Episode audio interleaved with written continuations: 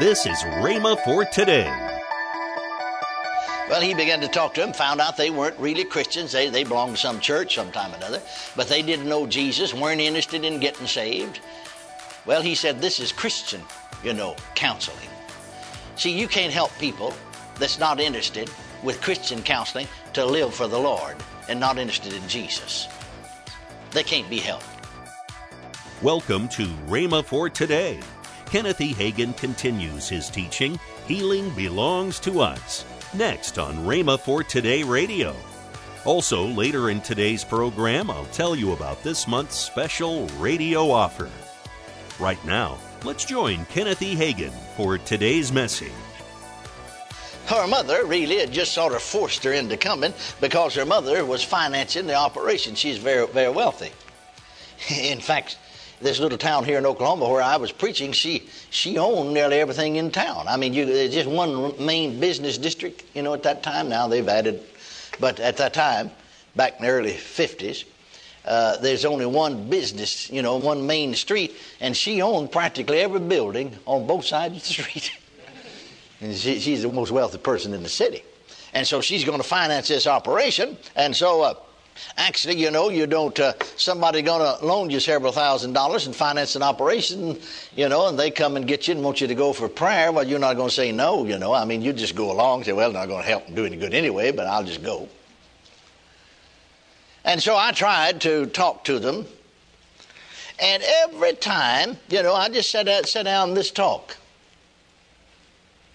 See, people need to, before they're prayed for, need to be talked to. Well, that's what we talk to them in these services here. Sometimes they need to ask them some questions. And so the mother kept saying, well, I've driven a long ways and I've got to get her back here. No, she just wanted me to hurry up and pray. And I said, well, I don't want to be unkind about it, but if you're in that big a hurry, well, just load her up and take her back. I'm not praying. Well, all right then, she said. But every time I'd ask the daughter a question, the mother would answer it. And so then I finally said, now, I'm talking to her, and I don't want to be mean about it, but if you're not going to let her talk, I'm not going to pray for her, just might as well load her up and take her back home.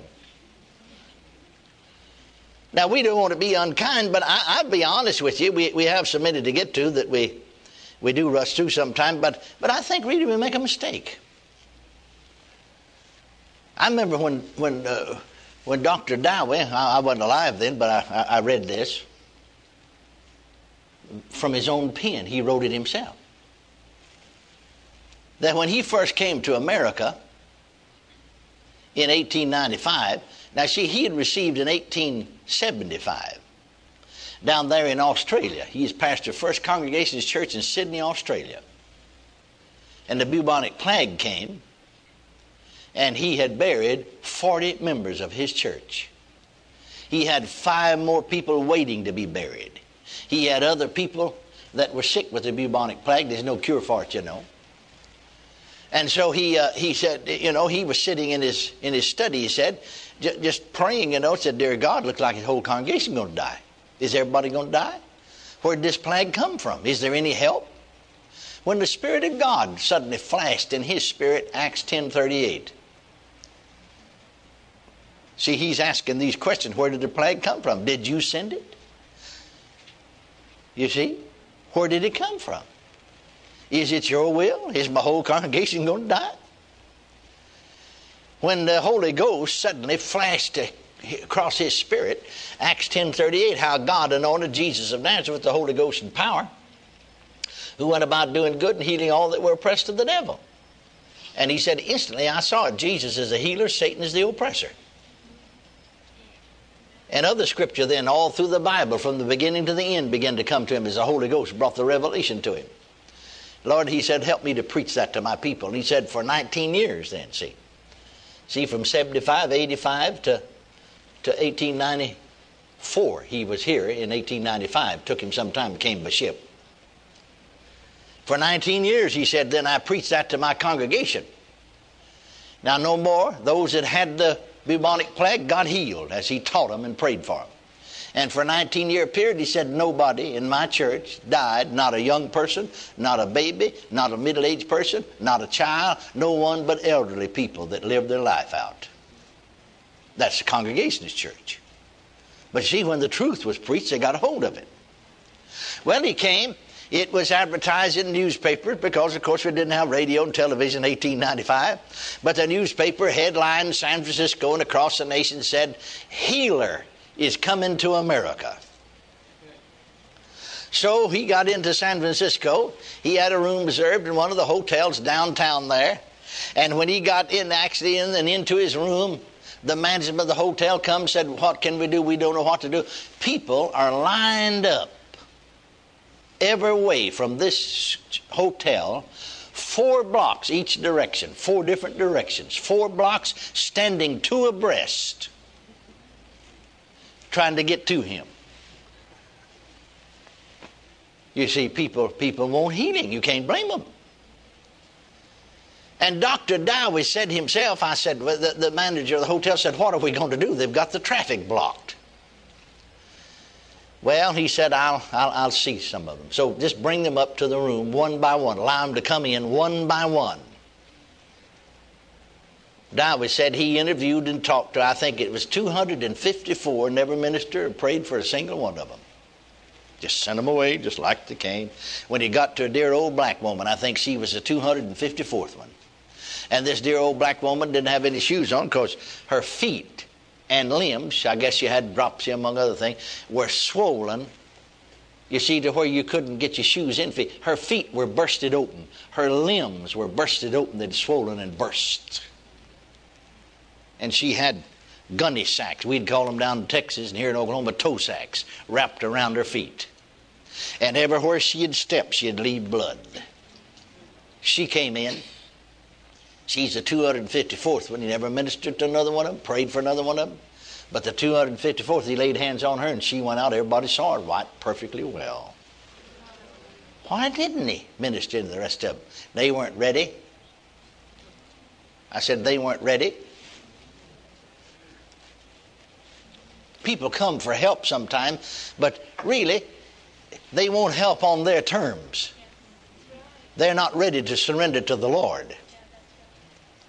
Are you listening? Amen. Like somebody said, here they came, husband and wife came in for counselor, was telling me, a Christian counselor, because somebody recommended for counseling on marriage. Well, he began to talk to them, found out they weren't really Christians. They belonged to some church sometime or another, but they didn't know Jesus, weren't interested in getting saved. Well, he said, this is Christian counseling. See, you can't help people that's not interested with Christian counseling to live for the Lord and not interested in Jesus. They can't be helped. But I'd help you if they can. What's your problem? The wife said, well, I have a boyfriend and he don't like it. Well, you could readily understand why he wouldn't like that. And then as he questioned, he come to find out she'd had 5 more boyfriends before she got to this one. And he don't like it. Now, how are you going to help somebody like that if they don't want to know Jesus? You might as well just take them by the ear, lead them out of the office and kick them in the seat of the britches and let them go. Because they're not going to get anything anyhow. Say amen if you can. Amen. Are you listening? Sure he don't like it.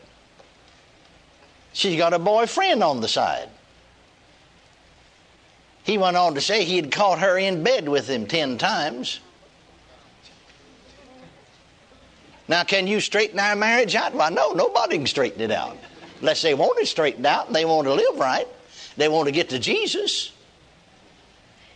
Are you listening to me? Unless he wants to live with that kind of a thing. I don't know what else you'd call her. That's really, I mean, to call it a thing, that's really worse. That's not even being a good human being. That's sort of like a dog, dogs. I better hush before I get to going here. I mean, you still out there? Amen. Folks are not always ready for help. They can be helped. They're not always ready for prayer. When you go ahead and pray for them, Many times, instead of helping them, you really push them further away from God. We should give people an opportunity to hear the Word of God, to hear the Word of God taught before we pray for them. Then they, in faith, can receive the impartation of God's power. Now, after this woman, this mother, after I said to her, you know, I'm not going to minister to her, but I'm just going to get up and leave, really, and you can take her back home. If you're not going to let her talk. Finally, she said, well, all right then, all right. So we sat down. And I began to, even after we sat down, well, she began to talk, you know, answer all the questions, so I had to stop her. And then I said to her, to the daughter, do you believe in divine healing? Of course, I knew she didn't. I knew it in my spirit, on the inside of me. Well, now she wanted to be nice about it, and she said, well, now to be honest with you, I said, well, don't just be honest about it, just be brutally frank about it. She said, well, no. I said, I knew that the minute you walked in here, just as like somebody told me. She said, I'll be honest with you, you said just to be brutally frank, I don't believe divine healing. I just came because Mama wanted me to. She's going to loan me the money, $6,000 for this operation. And you just don't say no to somebody that's going to loan you $6,000 when you're in trouble, do you? And I didn't think it'd do any good or anyway, and it wouldn't do any harm, so I'll just go along. Well, I said, I knew that the minute you walked in here. That's the reason I didn't pray. Welcome to Rhema for Today with Kenneth and Lynette Hagin. You can find more great materials by Kenneth E. Hagin, Kenneth W. Hagin, and the rest of the Hagin family by visiting our online bookstore. Right now, I'd like to tell you about this month's radio offer. First in this month's offer is Kenneth W. Hagin's book entitled How to Fulfill Your Destiny. Next is Kenneth E. Hagin's newly released DVD, This Is the Day. The last item is the study guide, Foundations for Faith, all for the price of $45. Call toll-free 1-888-FAITH-99. Again, call toll-free 1-888-FAITH-99. You can also order online at rhema.org. That's rhema.org, rhema.org. Or if you prefer to write to Kenneth Hagin Ministries, our address is P.O. Box 50126, Tulsa, Oklahoma, 74150. We always love to hear from our listeners, so write in or email us today and become a part of Rhema for Today. Right now, let's join Kenneth and Lynette Hagin. We always say we want to thank you for helping us to bring hope, healing, and healing. Well, actually, we have something we call word partners. Yes. And somebody said, well, what is a partner? Well, it's somebody that prays for us on a regular basis, and somebody that sends in an offering at least once a month to help support Rhema. Whatever you can afford to send extra to us once a month to help us to support Rhema, that's what a word partner club member is. If you'd like to know more about it, just go to rhema.org/WPC. It tells you all about it, and that's how you can become a word partner that's helping us. Tomorrow, more from Kenneth E. Hagin with his teaching, Healing Belongs to Us. If you'd like, you can visit our online bookstore at rhema.org. Thanks for listening to Rhema for Today with Kenneth and Lynette Hagin.